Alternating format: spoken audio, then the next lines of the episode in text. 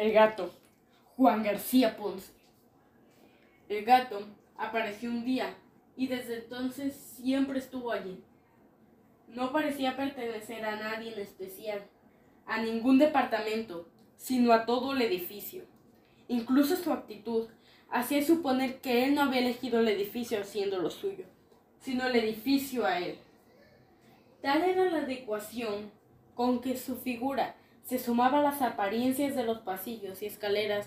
fue así como D empezó a verlo, por las tardes al salir de su apartamento, o algunas noches al regresar a él, gris y pequeño, echado sobre la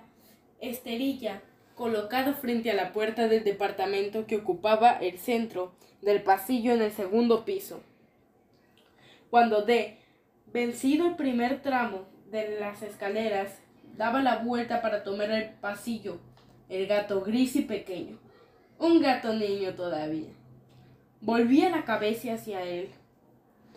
buscando que su mirada encontrara sus ojos extrañamente amarillos y ardientes en el medio del suave pelo gris.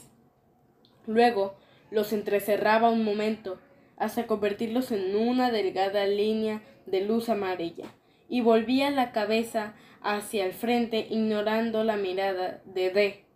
que sin embargo seguía viéndolo, conmovido por solitaria fragilidad y un poco molesto por el peso inquietante de su presencia. Otras veces, en lugar de en el pasillo del segundo piso, D lo encontraba de pronto acurrucado en los rincones del amplio hall de la entrada o caminando despacio con el cuerpo pegado a la pared, ignorando el aviso de los pasos ajenos. Otros más aparecía en algunos de los tramos de las escaleras enroscados entre los abarrotes de hielo, y entonces bajaba o subía delante de D, poniéndose en movimiento, sin volverse a mirarlo,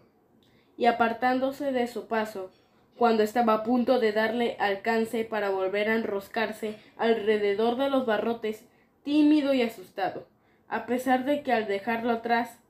D sentía la amarilla mirada sobre su espalda.